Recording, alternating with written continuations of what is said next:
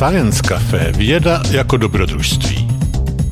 Science Café jsou setkání vědců a veřejnosti v neformálním prostředí kaváren.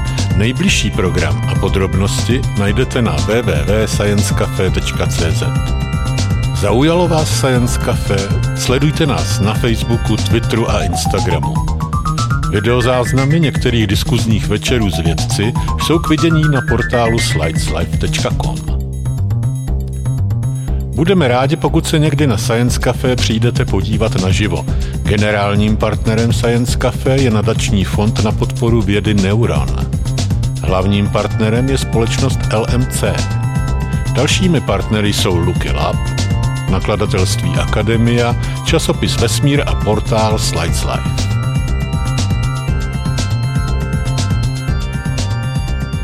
Tak jo, děkuji moc. Ještě jednou hezké odpoledne. Já musím poděkovat za pozvání sem, za to, že uh, zrovna moje doslova maličkost byla vybrána k tomu, uh, že vám tady bude něco povídat a bude se vám snažit ukázat, že uh, věda a myšlení může být docela jako zajímavé a zapeklité. A přestože jsem forenzní genetička, takže ta genetika se vždycky tak nabízí a e, je to věc, která je strašně populární a všichni mají rádi, protože je tam spousta mrtvol a krve a dalších jako pěkných biologických materiálů. Tak e, já jsem si říkala, že pro vás bude podstatně vlastně důležitější i pro váš nějak pro normální život a pro vaše fungování. Dozvědět se něco trošku jiného, dozvědět se něco o důkazech, o způsobech, jak vlastně něco dokazujeme, jak říkáme, ano, tohle to se stalo a stalo se to tak a tak. Protože je to věc, která je strašlivě vlastně netriviální, i když triviálně vypadá. A je to věc, která v těchto měsících eh, a letech prochází poměrně obrovskou revolucí. Eh, nejenom u nás, ale revolucí po celém světě. A ta revoluce je součást ještě mnohem větší revoluce, která se týká toho, jakým způsobem vlastně mají být hodnocena data a jakým způsobem mají být data interpretována, protože to je obrovsky zásadní věc a ukazuje se, že eh, třeba současná věda má jeden velikánský problém. Ten problém se jmenuje replikační krize. To znamená, že zhruba 70% výstupů, vědeckých výstupů, které jsou někde opublikovány, eh, to, že nějaká látka je schopná působit jako léčivo e, proti určitému onemocnění, tak tyhle ty výsledky jsou nereplikovatelné. Někdo to opublikuje, ale někdo jiný už není schopen ten týž výsledek zopakovat. Jemu už to v té laboratoři nezafunguje.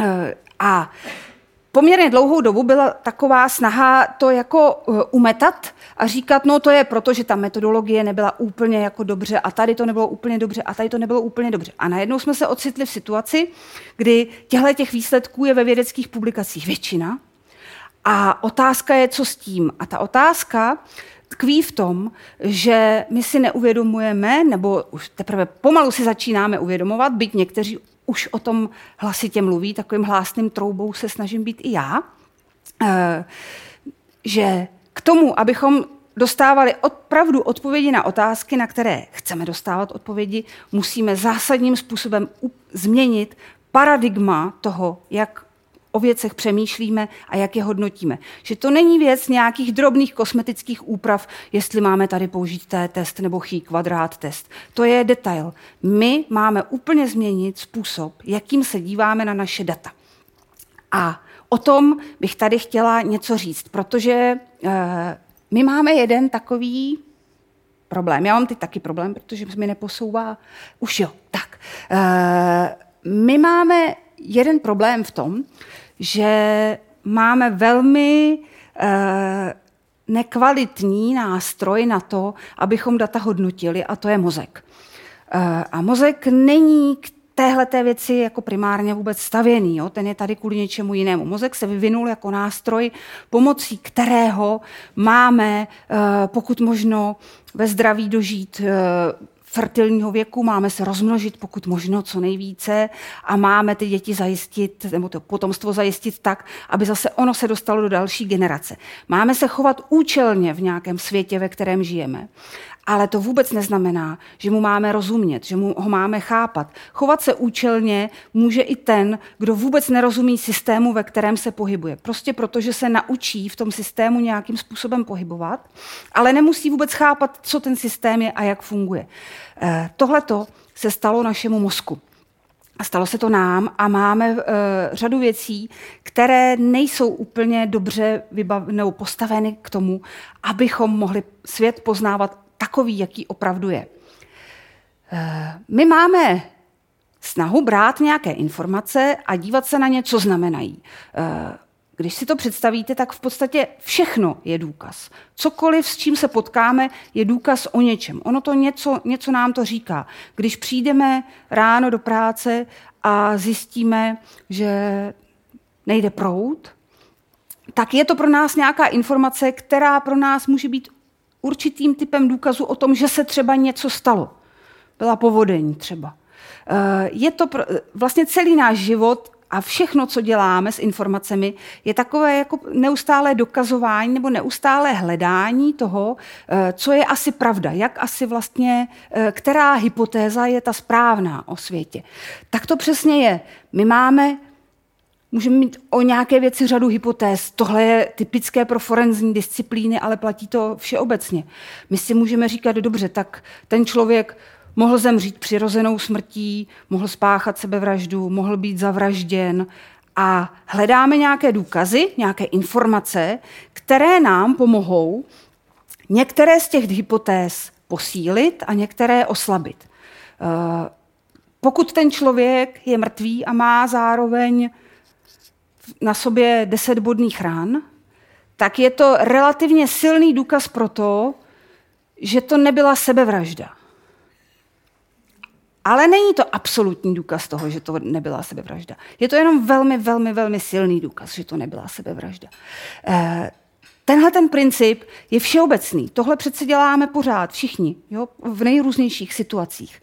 Eh, takže ta forenzní věda není v tomhle ničím výlučná nebo nemá žádné jiné postupy. Celé je to vlastně založeno, a to je dobře si uvědomit, na tom, že pracujeme s nějakými pravděpodobnostmi. Že se díváme na to, jak pravděpodobné je, že něco takovéhohle uvidím, pokud platí nějaká hypotéza. To znamená, eh, jak pravděpodobné je, že uvidím člověka s desetibodnými ranami, pokud byl obětí vraždy. Versus, jak pravděpodobné to je, pokud to byla nějaká nešťastná náhoda, dejme tomu. Eh, a toto je věc, kterou posuzujeme.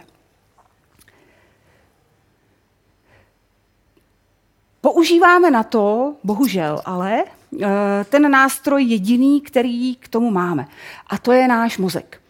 Eh, když se začnete trošku blíž zabývat tím, jak vlastně mozek jako uh, hodnotí, jakým způsobem dělá něco, čemu říkáme inference, čili úsudek. Toho slova není potřeba se bát. Inference je prostě usuzování. To, že docházíme k nějakým závěrům na základě nějakých informací. Tak uh, pokud jste narazili na knížku, třeba po, velmi populární knížku Daniela Kahnemana Myšlení rychlé a pomalé, nebo pokud eh, jste ji dokonce četli, tak eh, máte dobrou představu, nebo jste obeznámeni s tím, že náš lidský mozek má velmi vlastně zvláštní systém fungování. Je v něm takzvaný systém 1, to je intuitivní funkce, intuitivní fungování, intuitivní vyhodnocování informací. Eh, mohli bychom tedy říkat, že to je nějaké rychlé myšlení, eh, které náš mozek používá. Rychlé myšlení je evolučně velmi stará záležitost. Rychlé myšlení má vaše kočka, váš pes, váš papoušek. Ti všichni používají rychlé myšlení a rychlé myšlení je založeno na tom, že používá nějaké, uh, nějaká schémata, ke kterým dospěl. Nějaké vzorce, také peterny toho, jak se věci, jak věci spolu souvisejí, jak uh, jsou vzájemně provázané. Je to evolučně velmi, velmi starý systém a jeho takovým jako charakteristickým znakem je to, že je to myšlení bez úsilí. Nemusíte vůbec ho jako zapínat a ne, nevíte v tu chvíli, že myslíte. Eh, když už delší dobu řídíte auto, tak ho řídíte rychlým myšlením. Vyhodnocujete nějaké situace, vůbec ne, o tom nepřemýšlíte. Je to pro vás automatická činnost toho mozku, přesto ten mozek to dělá uh, docela dobře, nebo někdy velmi dobře. Je to také založeno na tom, že ten mozek, eh, pokud tu činnost určitou dělá často, tak ji zpřesňuje postupně. To zná každý, kdo se někdy učil parkovat třeba. Eh, jo, na začátku je osmimetrový prostor naprosto jako nedostatečný k tomu, aby se tam vozidlo dostalo nějakým rozumným způsobem a postupně se ten úkon zlepšuje, ale na nějakou, na nějakou úroveň. A co je u něj strašlivě důležité, zlepšuje se jenom tehdy, pokud je mu poskytnutá dostatečná a pevná zpětná vazba.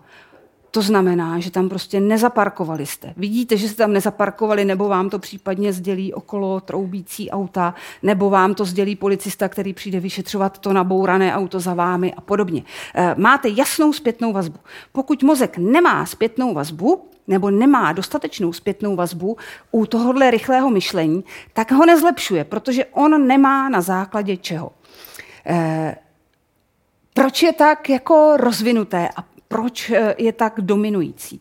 Je to právě kvůli té jeho rychlosti.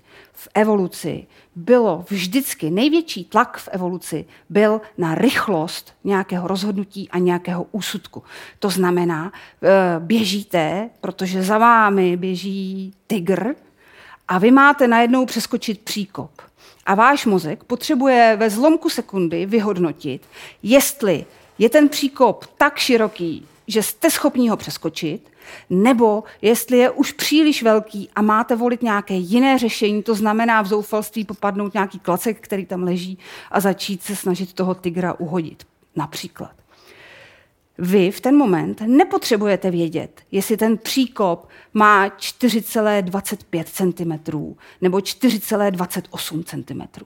Vy prostě potřebujete vědět, jestli sakra ho přeskočíte nebo ho nepřeskočíte. A to je věc nějakého odhadu. A to je věc určité jako nepřesnosti. Eh, možná znáte takový ten forek, eh, takovou, nebo takovou hříčku, která se říká eh, jako úloha, spíš tak se s tím potkáte někde třeba na základce, eh, Míček a pálka stojí dohromady 110 korun a pálka je o stovku dražší než míček. Kolik stojí pálka, kolik stojí míček. Eh, když to neznáte, tak první odpověď, kterou vám mozek nabídne, je, že pálka stojí stovku a míček 10 korun. Pak se jako rychle zamyslíte a řeknete si, no počkat, ale to by jako rozdíl nebyl 100 korun, to by byl rozdíl jenom 90, takže to musí být 105 a 5, pak to dává dohromady 110 korun a přitom rozdíl je stovka. To první řešení, které vám ten mozek pošle, někomu pošle jenom tohle řešení, tak e, není v zásadě jako řešení špatné. Jo? To je řešení dobré. Jo, to je řešení, on vám neřekl milion. Jo. On se jako dopočítal rozumně, s rozumnou přesností toho, e, co chce že to není matematicky správné řešení, na tom v evoluci prakticky nezáleželo. Jo? On se dopočítal přibližně dobrého řešení a to vždycky stačilo. E, rychlé myšlení, ať si to chceme připustit nebo ne, stojí za naprostou většinou naši, naší běžné činnosti a našeho běžného fungování. A naprostou většinu věcí řešíme takhle. E, má jednu vlastnost, je provázané s emocemi. Eh, a to proto, že ono muselo vždycky, dostat, ten mozek musel jako dostatečně vybudit uh, nějakou aktivitu. To znamená, musel, museli jste, ten, to vaše rozhodnutí muselo být spojeno s nějakým strachem, nebo s, nějakou, s nějakým hněvem, nebo s nějakou lítostí, prostě s něčím, co vás přiměje k nějakému konání. Jo, nemohlo, ten tygr vám nemohl být jedno. Jo. Když by vám byl jedno, tak jste byli z evoluce vyřazeni. A z tohohle důvodu eh, ono je s těmi emocemi hrozně spjaté. A je dobré si na to dávat pozor, protože ve chvíli, kdy máte řešit nějaký problém a ucítíte nějakou emoci v té věci, jako že vás to štve, jako, jako, nebo že, že někdo, někdo prostě od, odmítá dostavbu temelína a je to pro ně jako e, srdeční záležitost, někdo zase chce, aby všude byly jaderné elektrárny, je to pro něj srdeční záležitost. Tak ve chvíli, kdy je to spojeno s těmihle emocemi, tak je to věc, kterou vám dává rychlé myšlení. E, je to věc, která stojí na nějakých starých peternech.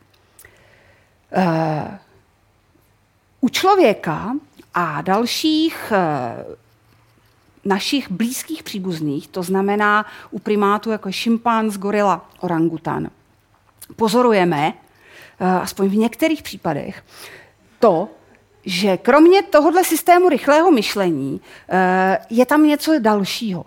Eh, Kahneman tomu říká pomalé myšlení. To zní jako blbě, že jo? Proč bych měl používat pomalé myšlení, když mám Ferrari?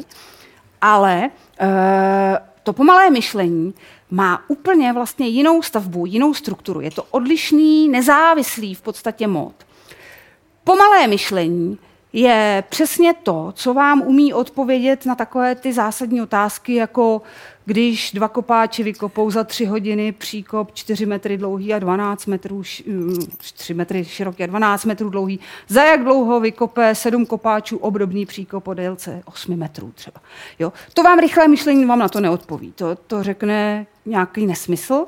Eh, pomalé myšlení to umí. Pomalé myšlení je myšlení, které používá logické standardy, abstraktní představy.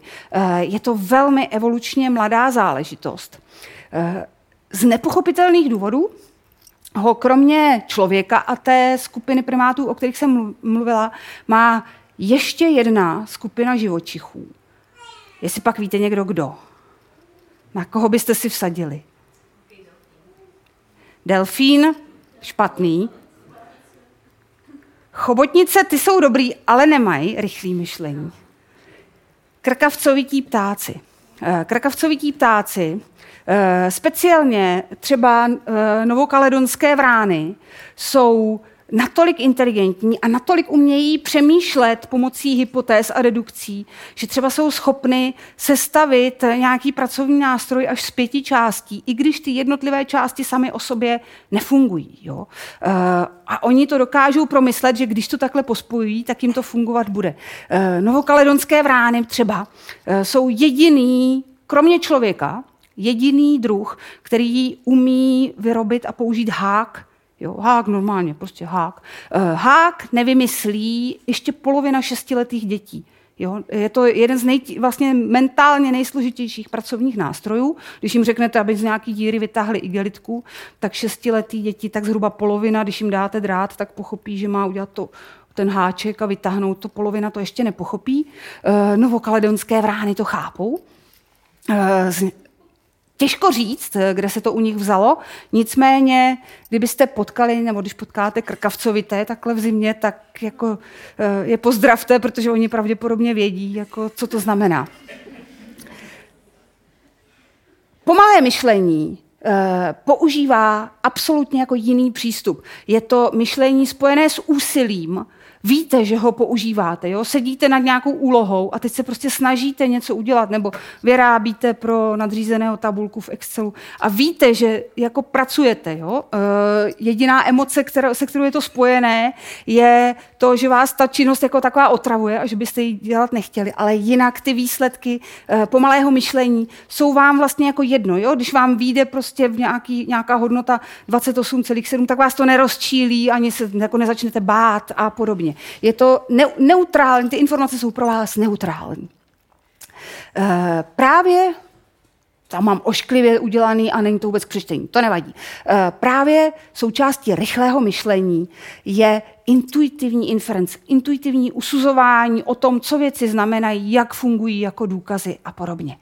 E, to, co já vám chci ukázat, je, že ta intuitivní inference není dost často vůbec šťastný přístup a může nás hodně zavést a že daleko lepší je podívat se na pomalé myšlení, použít pomalé myšlení, přimět se k tomu ho zapnout. E, mozek mimochodem spotřebovává přes 25% energie, jo? takže když e, zapnete pomalé myšlení a přemýšlíte, tak hubnete. Jo? To je podstatná, hodně podstatná informace, to uh, stojí za to si sem tam něco spočítat.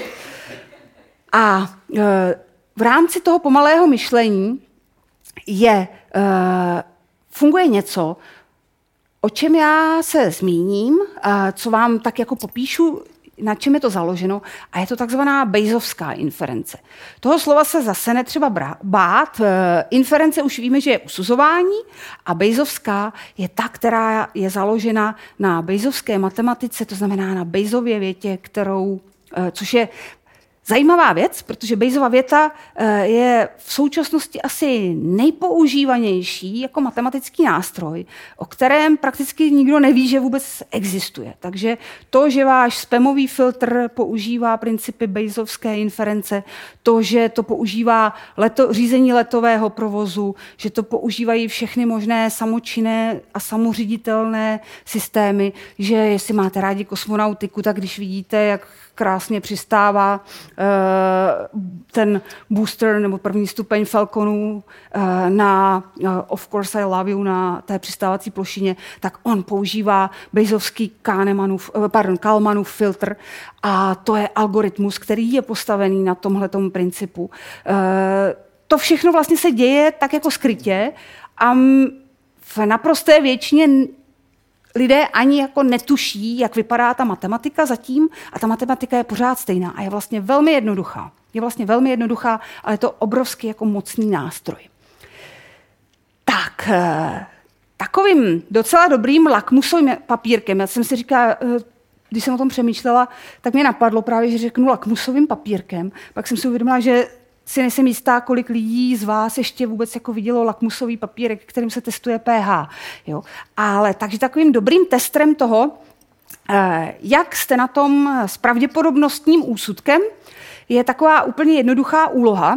Eh, máte tři nějaké karty, já je tady dokonce mám, protože je mám pro studenty. Uh, úplně jako strašně složitá věc. Jedna ta karta je z obou stran červená. Jo, je červeno-červená. Obě strany jsou úplně stejný, červená karta. Druhá karta je z jedné strany bílá a z druhé červená. A třetí ta karta, překvapivě dost, je z obou stran bílá. A teď si představte, že si tyhle ty tři karty vezmete, půjdete někam, třeba tady na toaletu, kde bude zásnuto úplně a vy si je tam budete chvíli takhle jako míchat a překládat pod mě. Pak si některou z nich vyberete, položíte ji tam na stolek, ty druhé dvě schováte, abyste na ně neviděli a nemohli sami sebe podvádět. A pak rozsvítíte a vidíte červenou stranu té karty. Vidíte, že je červená. A otázka zní, jak je pravděpodobné, že když tu kartu otočíte, takže bude červená i z druhé strany. Udělejte si sami jako jednoduchý úsudek, je to taková jako primitivní úloha. Tak, já se nebudu ptát. Nech si, každý si nechte to číslo sám pro sebe v hlavě, k čemu jste dospěli, co si o tom myslíte. Jo, tři karty, jedna je červeno-červená, jedna je červeno-bílá a jedna je bílo-bílá a jedna z nich nevíte, která leží před vámi a vidíte její červenou stranu, jak pravděpodobné je, že to je ta červeno-červená. Eh, když tuhle úlohu obecně dáváte, tak eh, velká část lidí, největší podíl lidí odpovídá, že je to 50 na 50, že to je zhruba poloviční pravděpodobnost, že ta karta je červená, eh, červeno-červená. Tak vycházejí přitom obvykle ta úvaha vypadá tak, že dobře, mám tři karty, jedna je červeno-červená, jedna je červeno-bílá, jedna je bílo-bílá a ta bílo-bílá to být nemůže, takže to musí být některá z těch dvou předchozích a protože jsem na začátku měla tři a dala jsem tam jednu náhodně, no tak je stejně pravděpodobné, jako, že to je ta první, jako že to je ta druhá. E, tahle odpověď je špatná, tahle odpověď je špatná, takže kdo jste si tak odpověděli, tak jste použili uh, intuitivní inferenci pravděpodobnostní, která vás nezavedla úplně blbě, jako neřekli jste, že to je bílo-bílá karta, ale zase úplně uh, správně vám neodpověděla. Správná odpověď je, že je uh, dvoutřetinová pravděpodobnost, že je to červeno-červená karta, než že je to červeno-bílá karta. Proč? Protože už na počátku ta úvaha, že to musí být, nebo že se stejnou pravděpodobností je to ta červeno-červená jako červeno-bílá, protože jsou to jediné dvě, které mají tu červenou stranu, eh, je špatně. A to proto, že my musíme přemýšlet o těch objektech ne jako o jednotlivých kartách, ale ve skutečnosti jako o jednotlivých stranách. Eh, protože to, co eh, je v tuhletu chvíli pravděpodobnostně opravdu jako bezrozdílné, to znamená, má to všechno stejnou pravděpodobnost, je, eh, která z těch stran před vámi leží. Takže může před vámi ležet jednička, dvojka, trojka, čtyřka, pětka, šestka, když, když to zamícháte a položíte. Se stejnou pravděpodobností tam bude kterákoliv z těchto těch šesti, ale když rozsvítíte, tak uvidíte, že tyhle ty to nejsou. Čtyřka, šest, pětka a šestka to nejsou, protože ty jsou bílé. Takže je to jedna z těchto těch tří stran a ty jsou pravděpodobně bezrozdílné. Ty, ma, ty mají každá jednu třetinu pravděpodobnost. Ale co je na nich to zásadní je, že dvě z nich jsou součástí červeno-červené karty a jenom ta jedna je součástí červeno-bílé karty. E, jinak řečeno, když budete před sebe pokládat náhodně ty karty, tak u červeno-červené karty, když si vytáhnete červeno-červenou kartu, červeno-červenou kartu, tak ji vždycky položíte červenou stranou nahoru, protože jinak položit nejde. Když si ale vytáhnete červeno-bílou kartu, na začátku náhodně, tak v polovině případů ji položíte na vrch bílou stranou a tu kartu vyloučíte. Takže na jeden případ, kdy leží před vámi červeno-bílá karta červenou stranou navrh, připadají dva případy, kdy před vámi leží červeno-červená karta. Eh, tohleto je ale neintuitivní věc a váš mozek k tomu nedospěje samovolně eh, přirozeným takovým tím vnitřním sebevzděláváním, které eh, provozuje normálně. Musíte na to přijít nějakou jinou cestou, jinou úvahou a úplně nejlépe je, když se to naučíte. Když třeba už malé děti pracují s tím, že mají úlohy, ve kterých se ta pravděpodobnost nějak promítá a naučí se, eh, tak jako se naučíte kvadratické rovnice nebo diferenciální rovnice, nebo se stavit obvod tak, aby vám hrálo rádio, tak stejným způsobem se naučíte pravděpodobnost. Ale eh, není to, nám to dáno přirozeně. Jak se to promítá, tohleto, do takových eh, věcí, jako jsou právě forenzní vědy? Já tady mám takový úplně jednoduchý případ, eh, snad bude vidět, tak. To jsou dva pachatelé, jo? Oni nejsou vidět, protože oni utekli. Eh, to jsou dva pachatelé, kteří byli viděni nějací dva muži, jak prchají z místa činu z nějakého vykradeného klenotnictví. Eh, bylo to někde, myslím, v Brazílii třeba, což se ukáže být podstatnou věcí. Eh, a je to taková jako zapeklitá věc, doteď se to stává pachatelům po celém světě. Normální člověk, eh, když už třeba 20krát rozbil výlohu, tak pochopí, že když tam strčí ruku, tak se pořeže skrz tu výlohu s velkou pravděpodobností. E, nicméně i tady u nás v České republice máme řadu pachatelů, kteří tímto způsobem vykrádají výlohy, auta, e, chaty a podobně. A vždycky tu výlohu rozbijou a strčí tam ruku a pořežou se.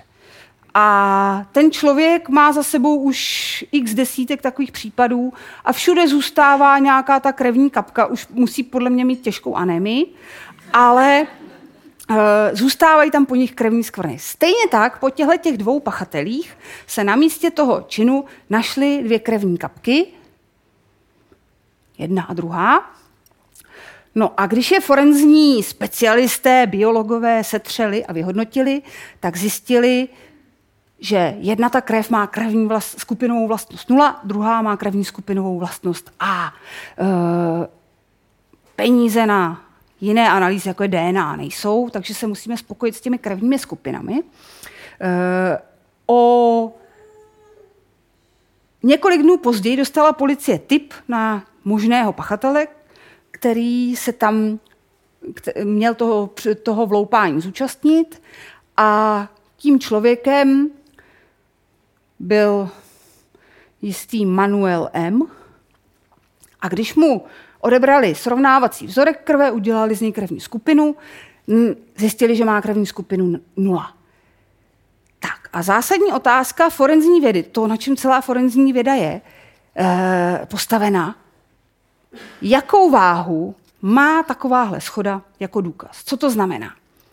E, když se na to podíváme ryze jako lidskou intuicí, tak si řekneme, no dobře, no tak jako shoduje se to ta nula, na druhou stranu je to jenom krevní skupina, není to schoda DNA, takže určitě jako i další lidi mají nulu, takže to nemusel být on. A to je asi tak všechno, co ten mozek vyprodukuje. Eh, k tomu, abychom to posoudili nějak relevantně, tak potřebujeme ale trošku jako jinak k tomu přistoupit. Eh, jedna z věcí, kterou která nás určitě musí zajímat, je, eh, jaká je četnost krevních skupin v té dané populaci. Jak často se tam která krevní skupina vyskytuje. Jsme v Brazílii, eh, v Jižní Americe, čím se pohybujeme jižněji, tím víc stoupá krevní skupina 0 až skoro na 100% dole. Eh, tedy ta nula je tam jako hodně frekventovaná. Čímž se nám ten důkaz stává takovým jako důkazem nedůkazem, a teďka, co s ním budeme dělat? Klasický přístup ve forenzních vědách, tak jak funguje dlouho a jak funguje ještě v mnoha oborech, je to, že se díváme eh, na to, jak je ta, ten nález konzistentní s nějakou naší hypotézou. Já hnedka řeknu, co to znamená. Eh, používáme nějakou kategorii, nějak se snažíme jako kategorizovat váhu toho důkazu a vyjadřujeme to nějakými slovy něco řekneme o tom. Eh, naproti tomu ten bejzovský důkaz, eh, jehož já jsem jako silným zastáncem, ambasadorem a tak dále, tak funguje úplně jinak. Eh, bejzovský důkaz se zabývá pravděpodobností, zabývá se jí bez toho, že by vytvářel nějaké kategorie a nepoužívá slova, ale používá čísla k tomu, aby vyjádřil svoji hodnotu.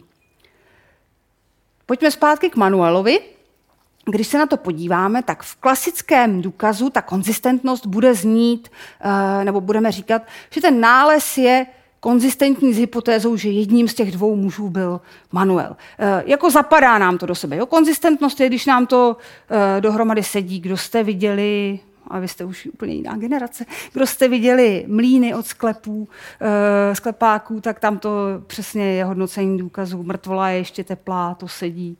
E, a tak dále. Takže to, to, to je konzistentnost. Jo? Všechno vám to jako vypadá, to, že, to, že to zapadá. Ta, když, jestli to byl on, tak je logický, že tam jako je ta jeho nula.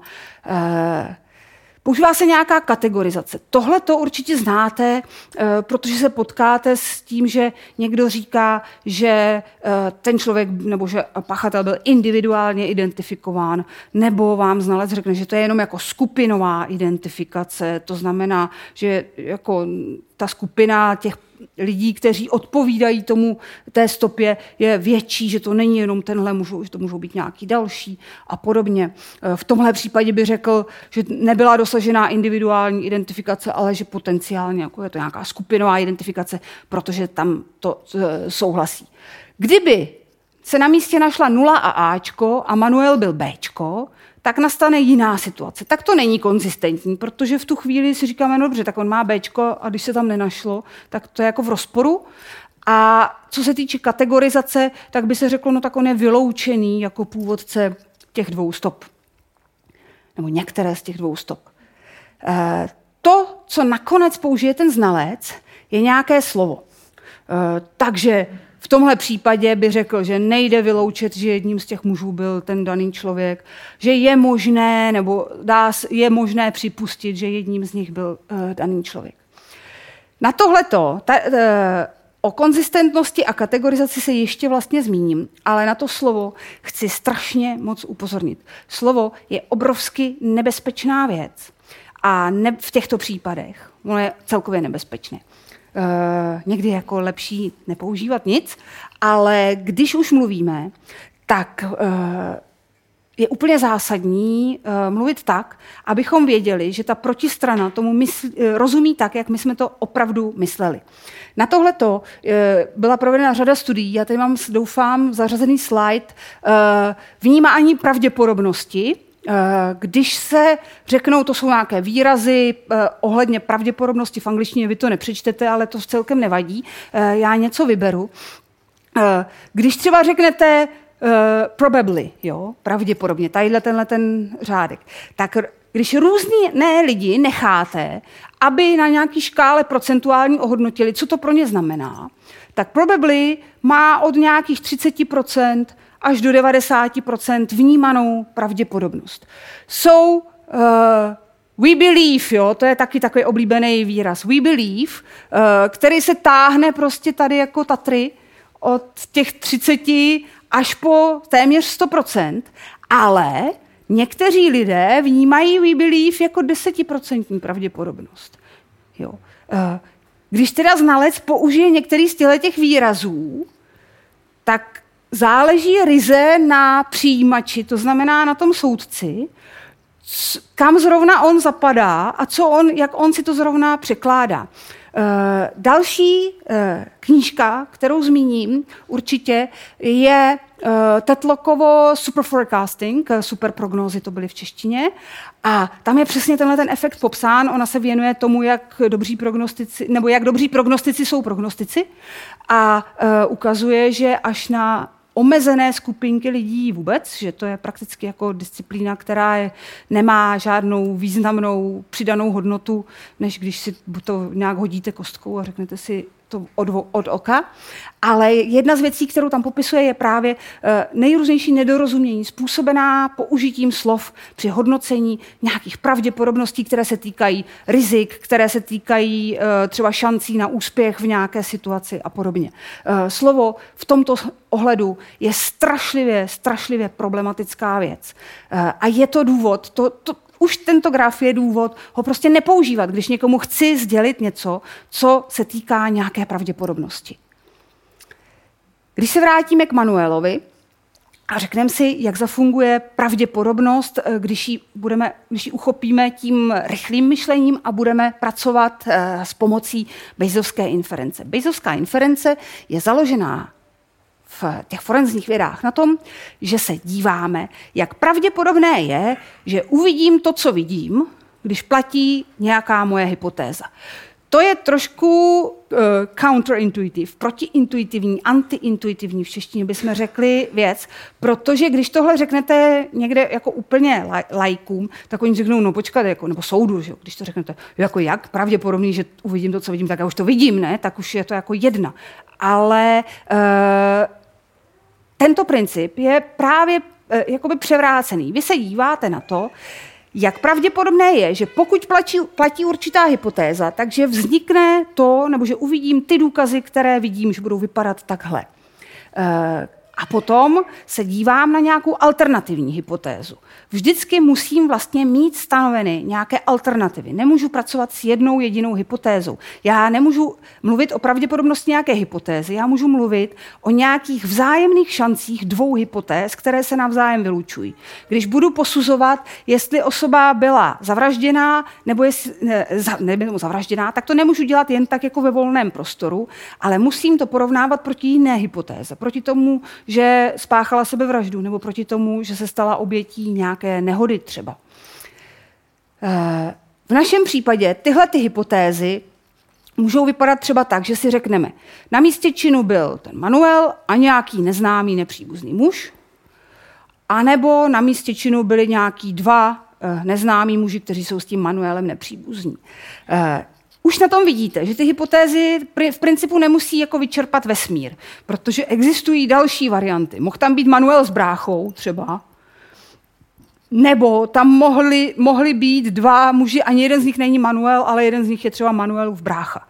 Jo? E, to znamená, já používám v tuhle chvíli nějakou dvojici hypotéz, které se tak jako nabízejí jako nejtypičtější, ale kdykoliv vlastně můžu při, přikročit k tomu, že zaberu do toho rozhodování nějakou další hypotézu, když, se, eh, když bude na stole, když s ní někdo přijde.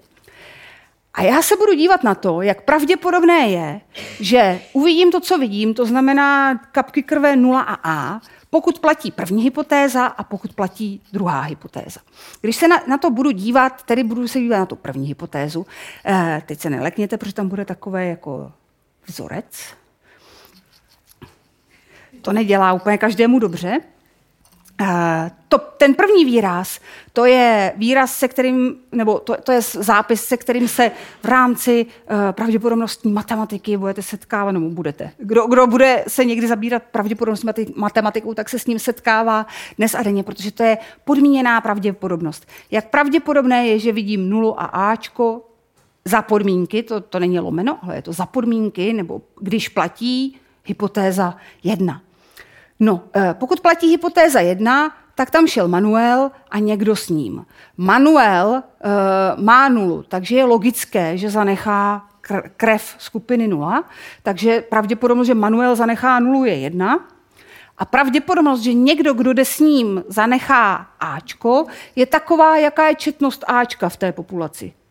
Není-li ten člověk s Manuelem příbuzný, což není v té naší hypotéze. Takže obecně pravděpodobnost, že Manuel s nějakým kámošem nechají na místě činu eh, krve 0 a A je 25% A teď tu mám tu druhou hypotézu. Jdou tam dva neznámí muži. E, zanechají nulu a Ačko a já se ptám, jak je to pravděpodobné, že se to stane. Tady je další taková drobnost, která, kterou jako naše rychlé myšlení úplně hned nepobírá. A to je to, že my si musíme představit, že ta situace jsou ve skutečnosti dvě spojené situace. Ta první je, že tam jde uh, chlap jedna, který má nulu, a chlap dvě, který má Ačko, anebo má chlap jedna Ačko a chlap dvě nulu. Uh, je to jako když budete mít otázku, uh, jak četné bude, jak četné bude eh, v rodině se dvěma dětmi eh, chlapec a děvče versus dva chlapci. Dva chlapci je jenom 25%, že když budete mít dvě děti, že to budou dva kluci, když odmyslíme různé vlivy další. Eh, zatímco, že budete mít chlapce a děvče je 50%, protože buď to se nejdřív může narodit kluk a pak holka, nebo nejdřív holka a pak kluk. A to jsou dvě možnosti, které se sčítají. Stejně tak tady může být jeden nula a druhý Ačko, nebo jeden Ačko a druhý nula. Ty možnosti se sčítají a e, když se tohleto sečte, tak nám vyjde, že pravděpodobnost, že dva neznámí lidé v téhle populaci, kteří někam přijdou a nechají tam každý krevní stopu, budou mít nulu a Ačko, nebo nechají nulu a Ačko, je 30 eh, A najednou se nám ten důkaz jako nějak zdeformoval, že jo? protože Manuel, byl-li tam Manuel, tak pravděpodobnost toho, že to bude vypadat takhle, je 25% A nebyl-li tam Manuel, tak ta pravděpodobnost je 30% Takže najednou je pravděpodobnější, že se dívám na něco, u čeho Manuel nebyl, než že u toho byl. Eh, je to tenhle, ten, zrovna tahle ta úloha je dobrým, dobrý, dobrou ukázkou toho, že naše intuice eh, nás vede v určitých situacích jiným směrem, než kam vede jako skutečné matematické reálné posouzení té věci. A že když to nevíme a neumíme si, nebo nech, neznáme princip propočtu, tak, na, tak eh, to neodhalíme. Nevšimneme si toho, že tam je nějaká, nějaká chyba. Co se s tím v té uh, Bezovské inferenci dělá dál? Uh, vybudu, vypočítá se něco, čemu říkáme Bayesův faktor. My tedy nepoužíváme žádnou kategorii, jako jestli je to uh, skupinová identifikace, individuální identifikace, slabý důkaz, silný důkaz, ale použijeme nějaké číslo.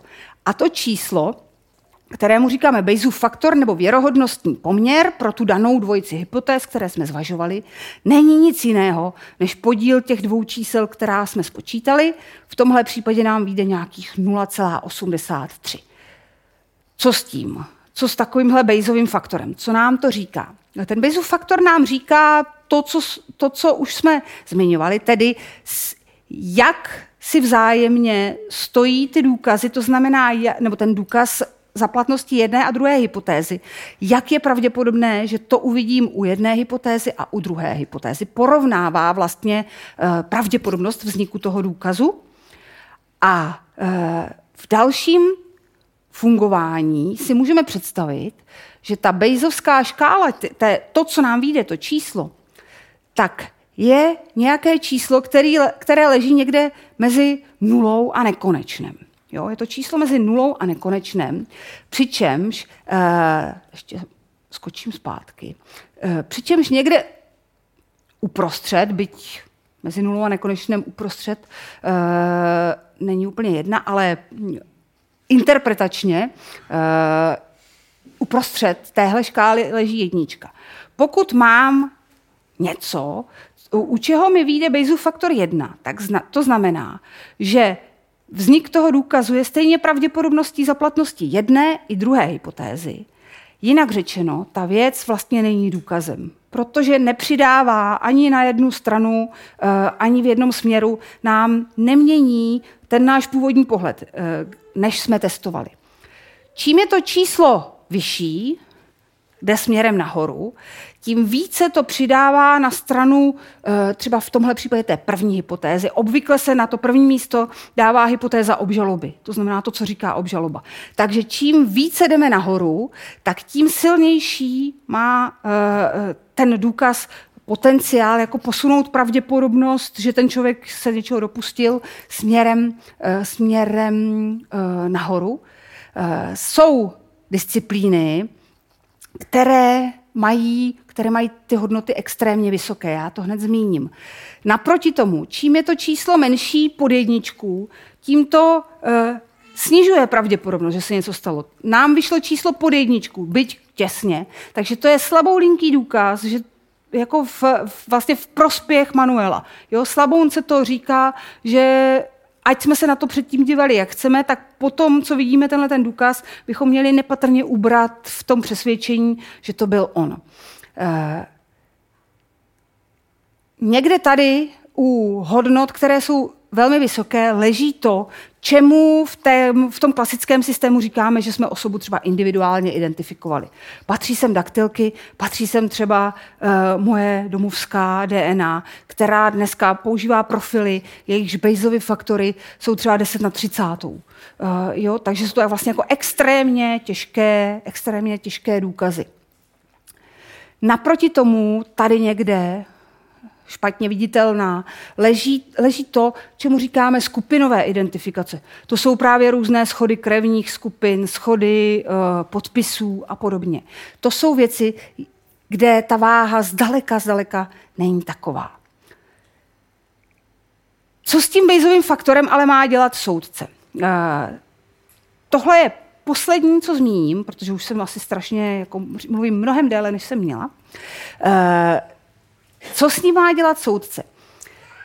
Je strašně důležité pochopit, jak vlastně důkazy fungují, co to ten důkaz je a e, že sám o sobě nám nemůže nikdy říct, která hypotéza je pravděpodobnější. On mluví o tom, jak je pravděpodobný vznik důkazu za platností těch jednotlivých hypotéz. Ale to, co musí udělat e, soud, nebo co musíme dělat i v běžném uvažování, o, e, když používáme takovéhle dokazování, je podívat se na nějakou a priorní šanci, nebo můžeme říkat a priorní pravděpodobnost, kterou jsme měli ještě, než jsme vůbec něco dělali, e, než jsme něco zvažovali, než jsme pracovali s nějakými důkazy. To je totiž absolutně jako klíčová zásadní věc. Docela dobře se tohleto dá uh, říct na hm, příkladu medicínském, protože na něm je to pochopitelnější. I v medicíně používáme principy, jako jsou Bayesovy faktory, a to třeba, když někoho testujeme. Máme nějaký test na uh, karcinom prostaty třeba, a ten test uh, má nějaké, nějaký svůj Bayesův faktor. Je nějak pravděpodobné, že vyjde pozitivní, pokud ten člověk karcinom má, a že vyjde pozitivní, pokud ten člověk karcinom nemá. Jo? Je, a je to vyjádřitelné nějakým Bayesovým faktorem. Sám ten výstup toho testu nám ale neříká, jak je pravděpodobné, že ten člověk je nemocný. To totiž musíme kombinovat s druhou informací. A to je ten takzvaný prior, neboli a priorní šance, nebo v medicíně tomu říkáme třeba prevalence u toho člověka, jak vlastně bylo pravděpodobné, že je nemocný předtím, než jsme nějaký test dělali.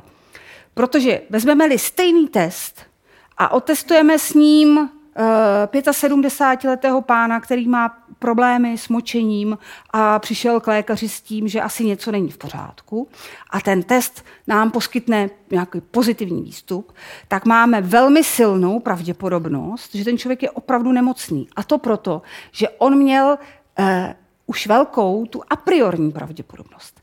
Když ale vezmeme stejný test a půjdeme s ním testovat holčičky v mateřské školce, tak on nám bude fungovat se stejným bejzovým faktorem, takže on u některých těch holčiček vyjde pozitivní. Jo.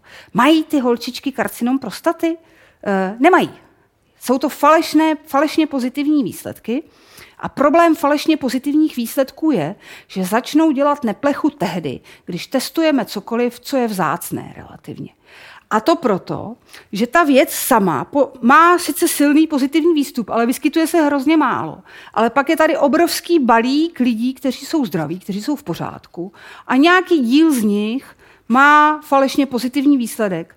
A ten falešně pozitivní výsledek toho obrovského balíku způsobí, že ve výsledku máme nějaké lidi pozitivně otestované, ale většina z nich jsou ti, kteří byli falešně pozitivní.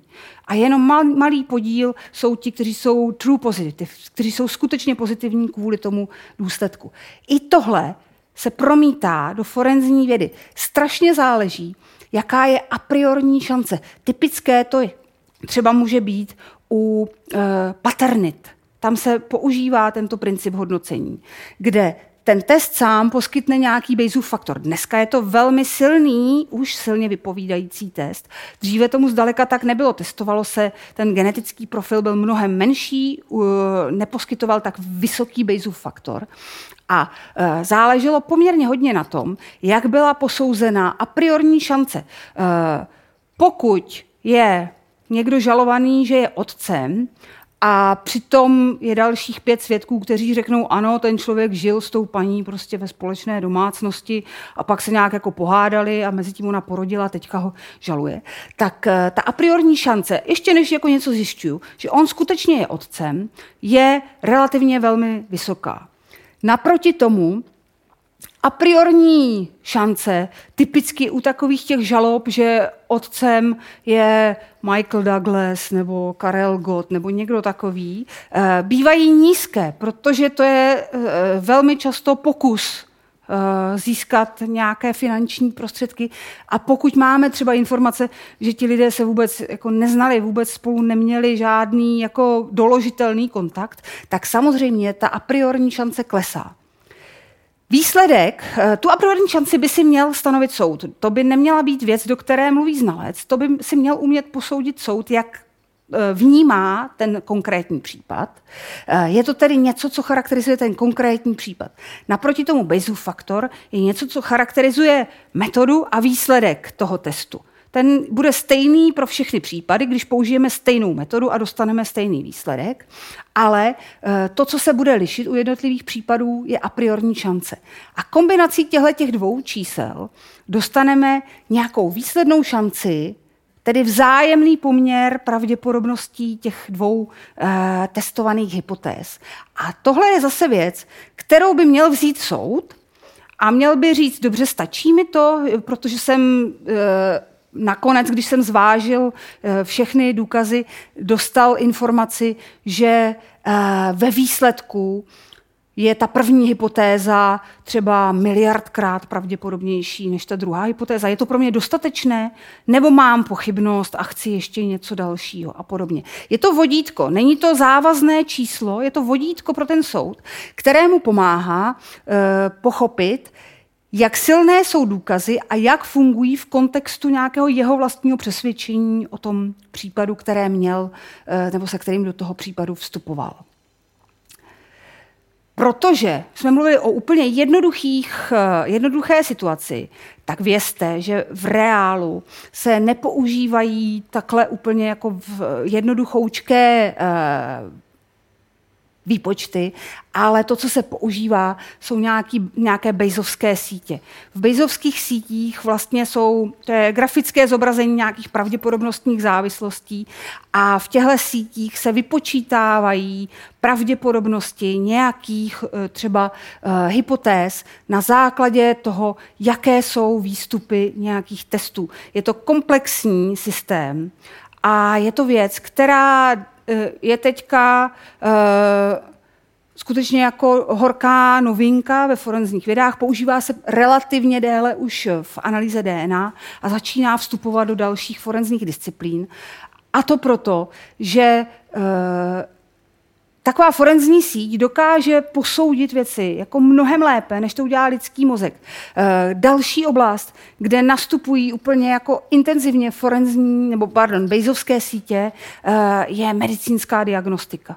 A to proto, že oni dokážou, nejenom, že nám e, dobrý lékař samozřejmě přijde na hlavní hypotézu a na hla, nejpravděpodobnější diagnózu, ale ty bejzovské sítě dokáží třeba v diagnostice upozornit na další možné hypotézy, které mají třeba mnohem menší pravděpodobnost, ale jsou zase závažné.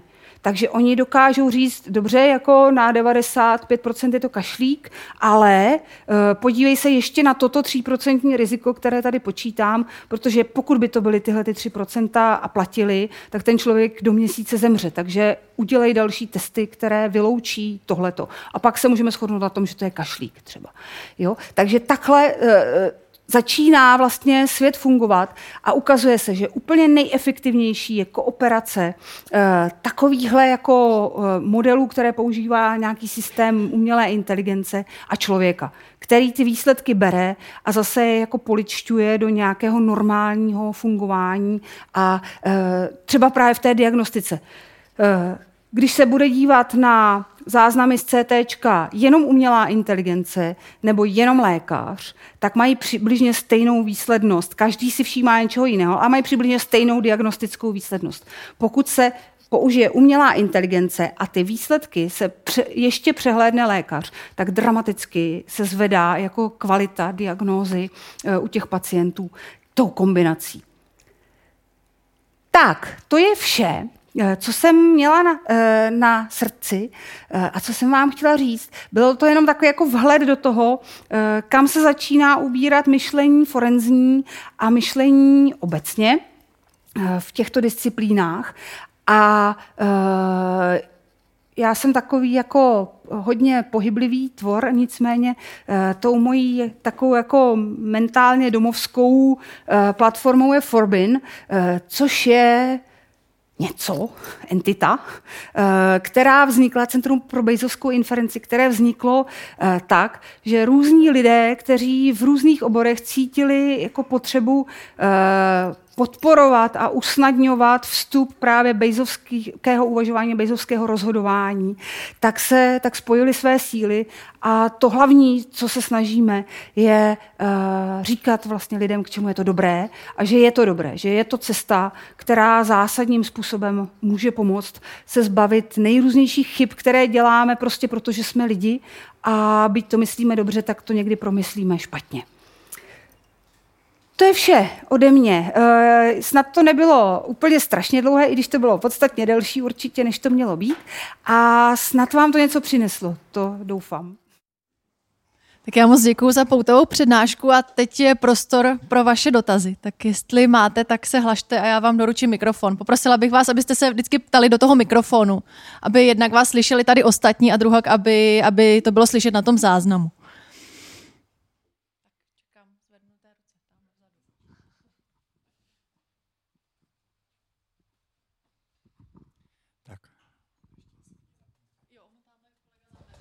Tak už můžu, tak jo, díky.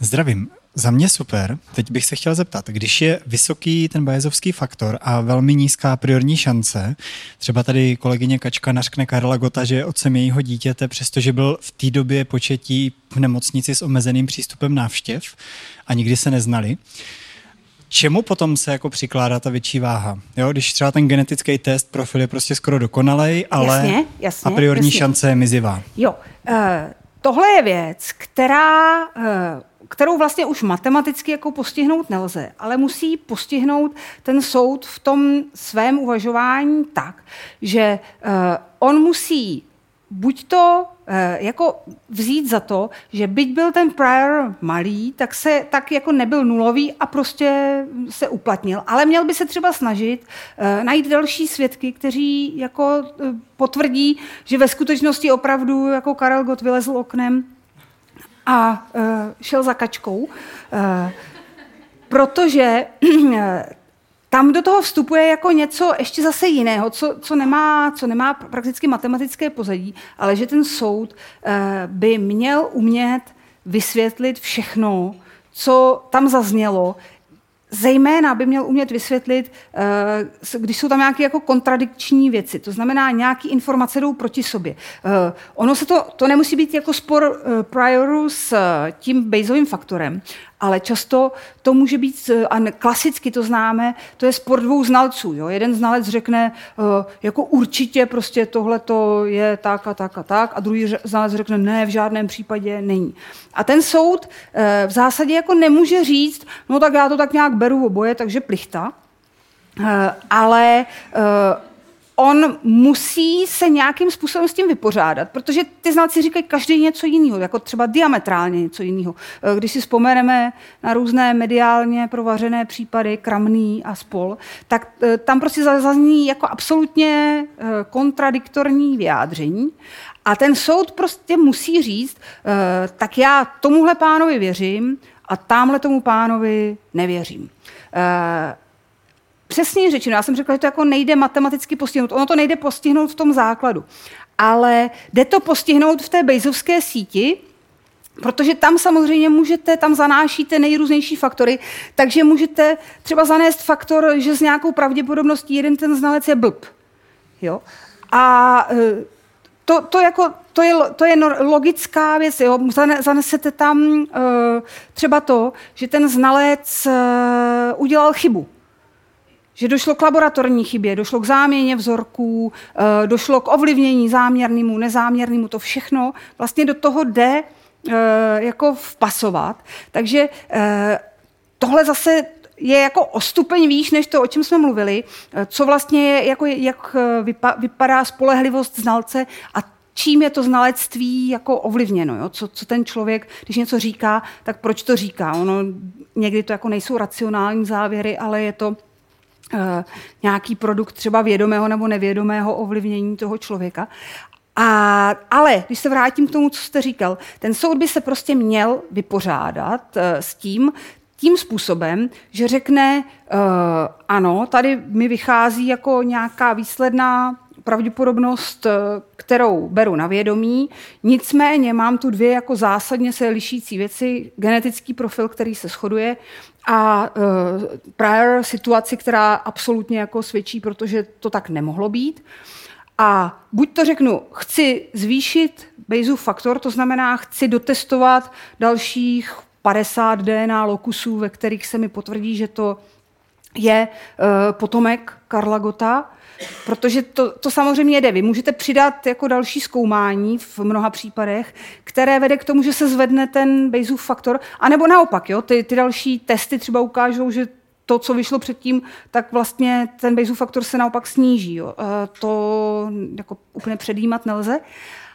A nebo může říct, dobře, ale já chci nějakým způsobem rozkrýt ještě, jaký byl ten skutečný prior, protože věřím genetice třeba, tu už jako dál testovat nechci, ale chci se podívat na ten prior, jestli vlastně byl skutečně dobře stanovený a jestli to není náhodou tak, že tady někdo jako lže a jestli nejsou sfalšované doklady z nemocnice a podobně. Takže, eh, ale měl by se s tím vypořádat. I v tom rozsudku by se měl vypořádat s tím, že když mu tam dvě věci mluvily proti sobě, tak by měl říct, dobře, ale téhle věřím a téhle nevěřím, protože. Jo, takhle by k tomu nějak měl přistoupit. Není zač.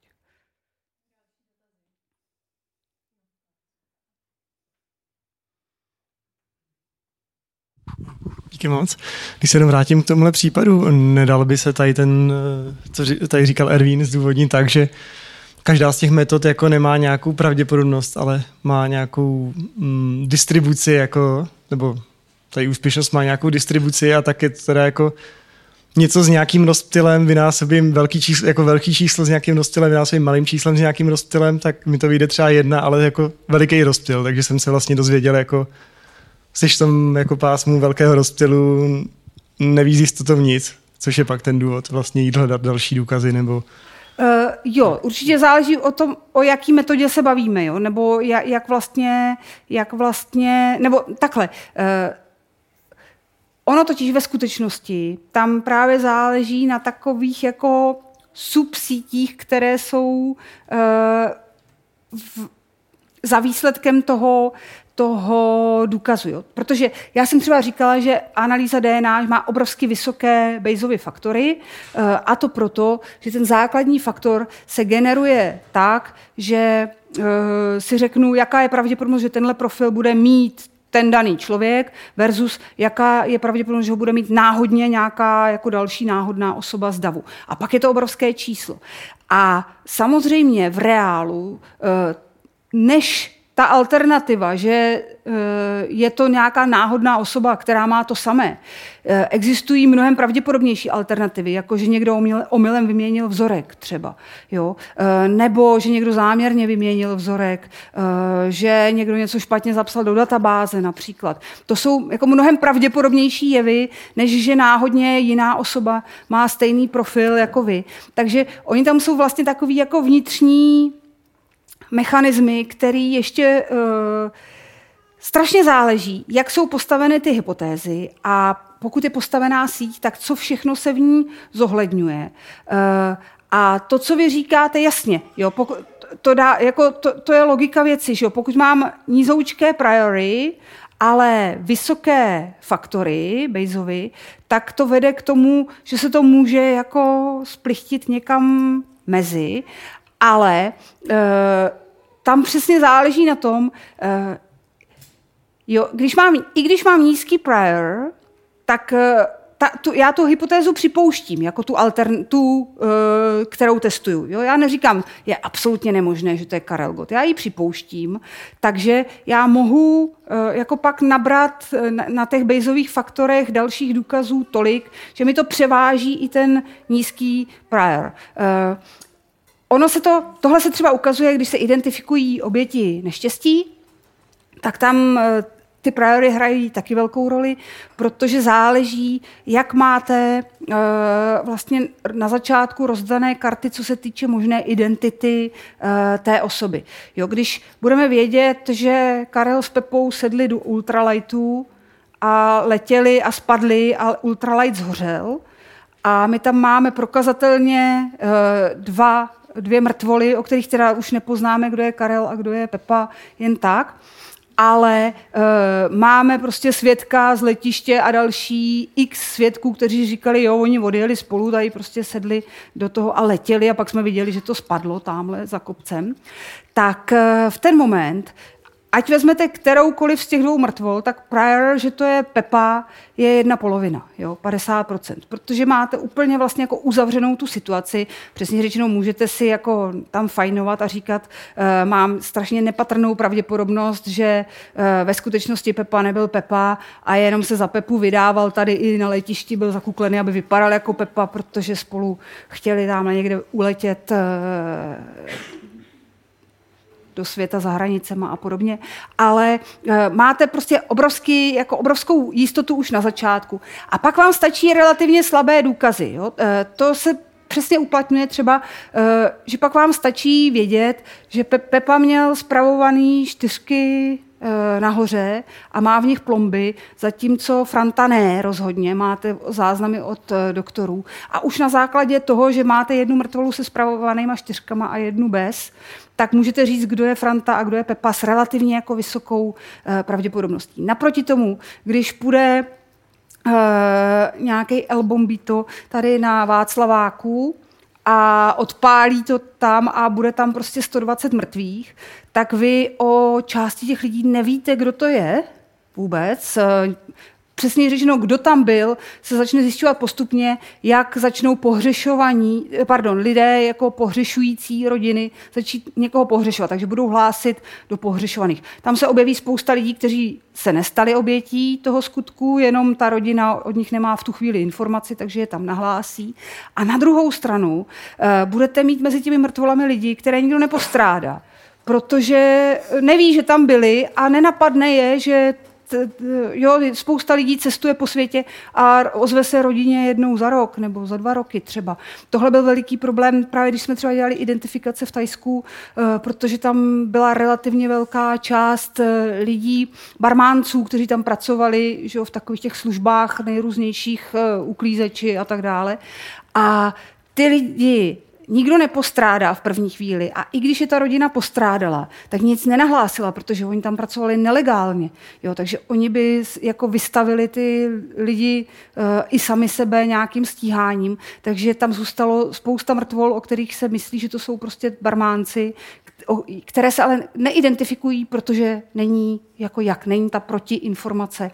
A uh, když se vrátím na ten Václavák, takže vy budete mít jako, mm, eh, když řeknete, že někdo z nich možná je jako váš kamarád, protože si myslíte, že tam šel, tak máte 120 mrtvých, tak dalších prostě 700 lidí v nemocnicích, vyloučíte, dejme tomu ty v nemocnicích a řeknete, dobře, tak ať vezmu, kterou chci, tu oběť, tak než ji vůbec jako nějak zkoumám, tak pravděpodobnost, že to je ten člověk, je třeba jedna 120, ale ve skutečnosti bude ještě menší, protože on tam vůbec třeba nemusí být a to. Takže eh, ten prior se jako liší, ten reaguje na tu situaci, že, ve které se nacházíme, kdežto ten Bayesův faktor reaguje na metodu a na výsledek. Jo? Jaká je použitá metoda a s, s jakým výsledkem.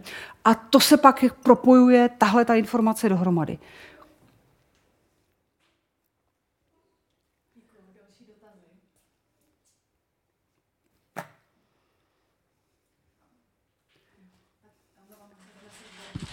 Já bych se chtěl zeptat, co když nejsou data pro ten, pro ten Bayesův faktor spočítat? To je obrovský... Co když statistika pro tu věc není?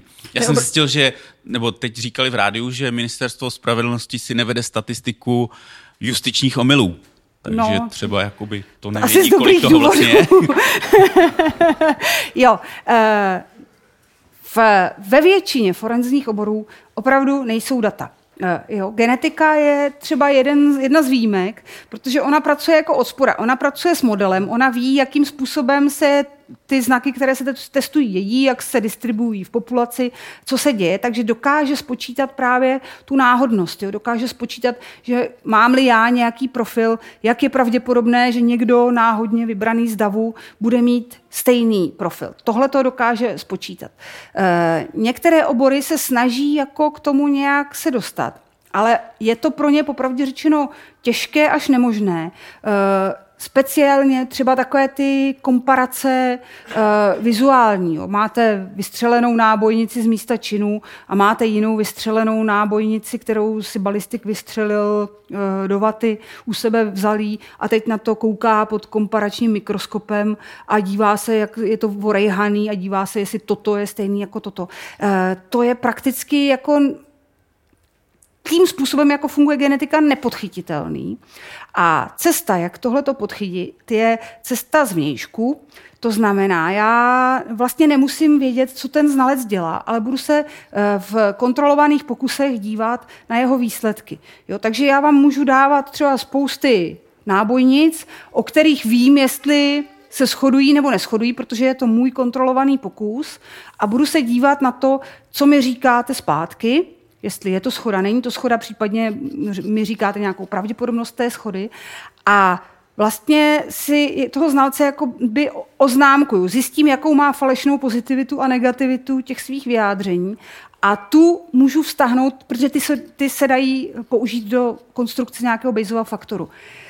Problém samozřejmě je, že některé obory, které eh, dlouho pracují s takovým jako dost kategorickým vyjadřováním, tak se tomuhle brání. Eh, z docela dobrých důvodů nejspíš, protože eh, jeden obor, který, já ho, abych tady ne, nešířila paníku, tak jeden obor, který na tomhle skončil, byly takzvaný bite marks, stopy kousnutí. To se u nás prakticky nepoužívalo, za to v Americe to jako jelo, to byl eh, hodně využívaný obor. Eh, pachatel, oběť často kousne. A e, šlo o to, že se porovnávala ta stopa toho kousnutí s tím, jaký má pachatel chrup a porovnávalo se, jak to vlastně sedí navzájem a na základě toho se dělal nějaký závěr. X lidí za to dostalo do životí za vraždu nebo šli, dostali křeslo třeba eh, jako pachatelé, než to někdo skutečně jako podrobil eh, intenzivnímu kritickému zkoumání a zjistil, že ty výstupy jsou prostě prakticky neinterpretovatelné a že ti lidé, kteří to dělají, tak mají obrovskou chybovost v tom vyjádření, že se pletou prostě třeba v 60% případů, což je poměrně dost na to, abyste na to někoho jako poslali na šibenici. A e, jako jediný důkaz třeba, jo, což tam prostě bohužel fungovalo. A e, ten obor na to prakticky skončil, protože se ukázalo, že to nemá žádnou jako smysluplnou vypovídací hodnotu. A u různých takovýchhle komparací je ta vypovídací hodnota prostě hodně diskutabilní. Přesně je řečeno, eh, ne, že by to jako nefungovalo ten obor vůbec, ale to, co je potřeba, je velmi jako kriticky zvážit a otestovat, jaká vlastně je falešná pozitivita a negativita těch znalců. Ona se zrovna u těchto těch typů se bude hrozně lišit, nebo typů forenzních analýz se bude hrozně lišit, nejenom jako obecně něco, co se týká té metody, ale ještě znalec od znalce. Jo, protože je to hrozně založeno vlastně na, jako na subjektivním posouzení tím znalcem. Uh, a tam funguje jeden strašně jako tristní mechanismus a to je kontextové zkreslení, protože když ten znalec se něco o tom případu dozví předem, tak ho to strašlivě ovlivňuje. Jo, ukazuje se, že třeba daktyloskopové, kteří, kde to bereme jako tak otisk prstu jako jasná věc, tak jsou kontextovým zkreslením ovlivnění hrozně moc a můžou udělat úplně opačný závěr uh, jenom na základě jako vlivu kontextu. A oni to sami netuší. Jo. Oni, to, to je takový to, jak si jako vysvětlíte, sám sobě si člověk vysvětlí, že to je jenom jako tady ten droboučky rozdíl, no to je jenom jak se to šmouhlo, že jo, jako to není to, jako, e, protože pro vás je důležitější ta kontextová informace pro váš mozek, než to, co tam jako reálně, reálně vidíte v tu chvíli. Tak ještě máme prostor na jeden či dva rychlé dotazy. Chce toho někdo využít? jo, tady. Hmm, dobrý večer. Eh, já možná jenom, já, já možná jenom tak přemýšlím, na co se jakoby zeptat a tak, protože je to asi využitelné dosti eh, v, širok, v široké praxi, ale co eh, kritika v podstatě bejzovské inference, když bych se vás jako, kdyby vám to někdo chtěl kritizovat?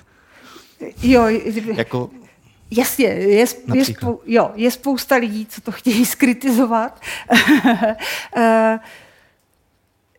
Je spousta lidí, kteří to kritizují jako, mm, eh, jak to říct, eh, intuitivně, protože eh, mají pocit, že jako se vzdáváte nějakého svého rozhodování jako znalce, jo? Že, že vlastně najednou počítáte nějaké číslo.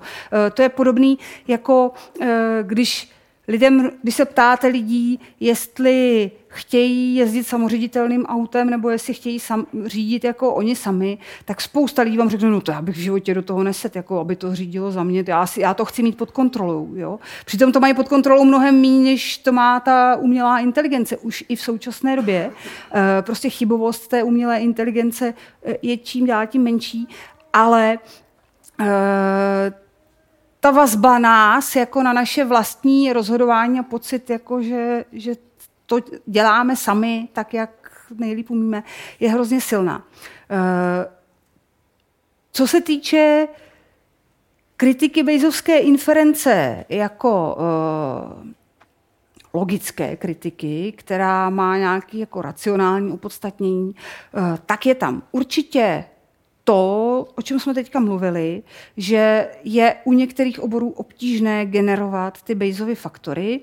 E, pořád ale je lepší eh, mít Bayesův faktor s nějakým jako rozptylem, s nějakou nespolehlivostí. Prostě, že, že počítám nikoli s Bayesovým faktorem jako jedním, ale že počítám, že ten Bayesův faktor se bude pohybovat mezi nějakými hodnotami s nějakou distribucí a pak třeba přistupuju k tomu, že uh,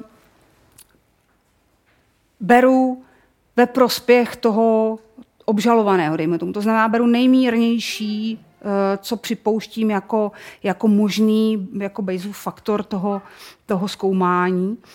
A e, další věc, která tam podle mě vstupuje a ve které já si myslím, že to bude jako hodně vlastně se ty disciplíny měnit, je právě to, že se v řadě situací vynechá ten znalec jako člověk, a bude fungovat třeba neuronová síť. Jo. Na porovnávání podpisů e, a porovnávání dalších věcí dneska už se testují neuronové sítě, cvičí se neuronové sítě. E, nikdo to zatím nepoužije na reálný případ, ale je to věc, která podle mě jako naběhne velmi rychle, protože ta neuronová síť prostě bude mít minimální chyby oproti tomu člověku, co sice o sobě říká, že to dělá 30 let, ale on to dělá 30 let špatně. To je totiž věc, o které já jsem, kterou já jsem zmínila na začátku. Uh, u forenzních disciplín, na těch reálných případech, je strašně blbé, že nemáte ve skutečnosti zpětnou vazbu.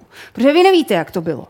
Jo? Vy tam jako znalec řeknete, co si myslíte a vám nepřijde zpátky informace, tak jsme to porovnali s tím, jak to opravdu bylo a spletl ses. Jo? E, protože tahle informace neexistuje. To je ta, kterou chtějí všichni vědět. E, proto jsou důležité ty kontrolované pokusy, kde víme, jak to je, jestli jsou to stejné nábojnice nebo nej- stejné zbraně. A je to jediná zpětná vazba, která nám něco může říct o tom znalci a kvalitě těch jeho výstupů. Jo, nic jiného než takovéhle testování neexistuje. Ale nemusí to být znalec člověk, ale může to být neuronová síť a u té budeme perfektně vědět, jak se plete. Že jo? Tam můžeme udělat jako nějakou opravdu krásnou statistiku za různých podmínek, eh, když porovnáváte třeba podpisy, tak je eh, strašný rozdíl, jestli se někdo takhle podepisuje jako já, že toho tam napíše spoustu, anebo jestli udělá vlnovku a rovnou čáru. To je mnohem méně signifikantní podpis u kterého bude daleko větší chybovost toho porovnání, eh, jestli to je pravý nebo není pravý podpis. Ale uh, já jsem v tomhle tom jako uh, milovník nových technologií, takže já věřím milovnice, do milovníka mi něco chybí, milovnice nových technologií a myslím si, že to je prostě cesta obrovská. A že pak už budou Bayesovy faktory do značné míry vyřešeny tím, že my je budeme znát schování toho systému. Tak a poslední rychlý dotaz. Tady. Mě by ještě jako zajímalo, jak je, eh, jak dlouho se pracuje s tou bejzovskou záležitostí a že vlastně, že mozek je chybný, takže nějaký mozek musel tu logicky tuhle tu bejzovskou záležitost vymyslet, jak jako by se dostala do toho oběhu. Jo. Uh, ten, kdo ji načal vůbec, tohleto uvažování byl Thomas Bayes eh, v polovině 18. století. Eh, potom to začal eh, a hodně to vlastně rozvinul Laplace jako, jako celý vlastně systém práce s pravděpodobností. A ta pravděpodobnost a toto, ta inference běžela hrozně dobrým směrem, než přišel Fischer který vymyslel celé to Fisherovsk, tu Fisherovskou statistiku, kterou používáme dneska. P-values a zamítání hypotéz, testování nulové hypotézy a to. A to je přesně ta statistika, která eh, o které si dneska jako už čím dál tím víc lidí začíná myslet, že zavedla tu vědu do pekla. Jo, protože uh, vy zamít, když zamítáte, to, to je jako strašně, to bychom se rozpovídali, ale když zamítáte nulovou hypotézu, uh, tak ji zamítáte na základě nějaké p-value. A co vám říká p-value? Jak pravděpodobné je, že budu mít takhle divné nebo ještě horší výsledky, i když nulová hypotéza platí. Ale to já nechci vědět, jak pravděpodobné je, že budu mít takhle nebo ještě horší, když platí. Jo, to je stejné, jako kdybyste si řekli, jak pravděpodobné je, že člověk s karcinomem uh, plic bude mít takhle blbej nebo ještě horší rengen. Jo. A to já nechci vědět. Já chci vědět, jak pravděpodobné je, že člověk s takovýmhle rengenem má karcinom plic. To je inverzní podmíněná pravděpodobnost. To je úplně jiná podmíněná pravděpodobnost. A to je ten problém. Eh, to je mimochodem, když se no, kruhem se vracíme k začátku prezentace, protože to je nejspíš ten problém, proč máme tak obrovskou replikační krizi. Protože my se vlastně díváme jenom na výsledek svého experimentu. A vůbec neuvažujeme, v tom Fisherovském systému vůbec neuvažujeme, jak pravděpodobná byla testovaná hypotéza. To do toho nijak nepromítáme. Takže když testujeme logickou věc, která dává smysl, vím, že nějaký uh, lék už eh, dobře zafungoval na karcinom prostaty, i na karcinom prsu, i na karcinom plic. A teď se ptám, testuju, jestli by taky třeba nemohl léčit karcinom vaječníku. Tak to dává smysl. Eh, jo? A je docela už a priori, než vůbec něco začnu na těch myších chudákách dělat, tak je eh, pravděpodobný relativně dost, že to bude fungovat, že i tento, tento typ rakoviny bude řešit. A pak nazbírám nějaký data a, ale na tu pravděpodobnost původní se nekoukám. A stejně tak můžu vzít něco, řeknu si, uh, kočičí moč by mohla léčit karcinom uh, vaječníků, tak to otestuju a zase nazbírám nějaký data, ale Zase se nedívám, jak pravděpodobné bylo už na začátku, že kočičí moč bude léčit karcinom vaječníku. Takže já beru e, různé situace nebo různé hypotézy s dramaticky rozdílnou pravděpodobností a mám pocit, že pouhým pohledem na data, která mi výjdou potom, můžu jako něco říct o pravděpodobnosti těch hypotéz e, samotných jako takových. Ale to není pravda.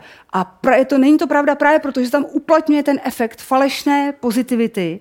E, když rozdám tisíci lidem nějaké chemické látky a budu jim říkat, otestujte na myších, jestli to neléčí něco, tak tu a tam někomu náhodně opravdu v té skupině těch léčených myší e, přežije víc myšek nebo se uzdraví víc myšek, než v té skupině neléčených.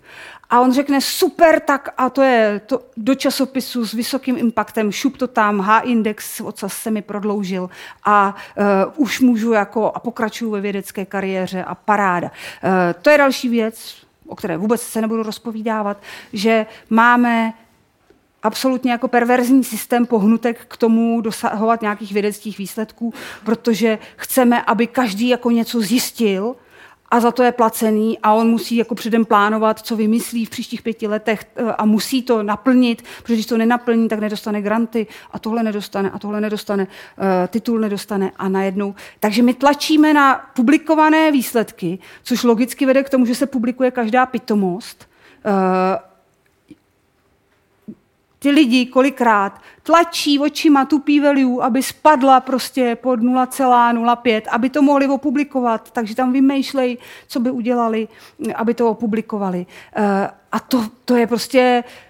Máme blbou statistiku a k tomu máme eh, strašlivé pohnutky k eh, tomu něco zjišťovat. Takže pak máme sice spoustu výborných vědců, kteří opravdu jako na něco přicházejí, ale na ně připadá další masa lidí, kteří jenom produkují falešně pozitivní výsledky, aniž by si toho byli vědomi, ale jsou šťastní, protože to, je to mlejn, který se točí, že? je to kolo, který se točí. Uh, jiná statistika a jiné hodnocení by tomu prospěly. Tak to byla se stoprocentní pravděpodobností poslední tečka za dnešní přednáškou. Já bych chtěla poděkovat Halině Šimkové za skvělou přednášku, vám děkuji za dotazy a ještě než vám, no asi, jestli chcete tleskat, tak to je hodná chvíle. Děkuji. Děkuji. Science Café. Věda jako dobrodružství. Zaujalo vás Science Café? Sledujte nás na Facebooku a Twitteru Videozáznamy některých diskusních večerů s vědci jsou k vidění i na portálu slideslife.com. Budeme rádi, pokud se někdy na Science Café přijdete podívat naživo.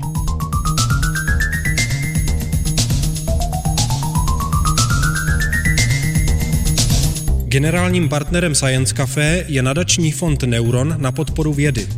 Dalšími partnery jsou nakladatelství Akademia, Lucky Lab, portál Slides Life, a časopis Vesmír.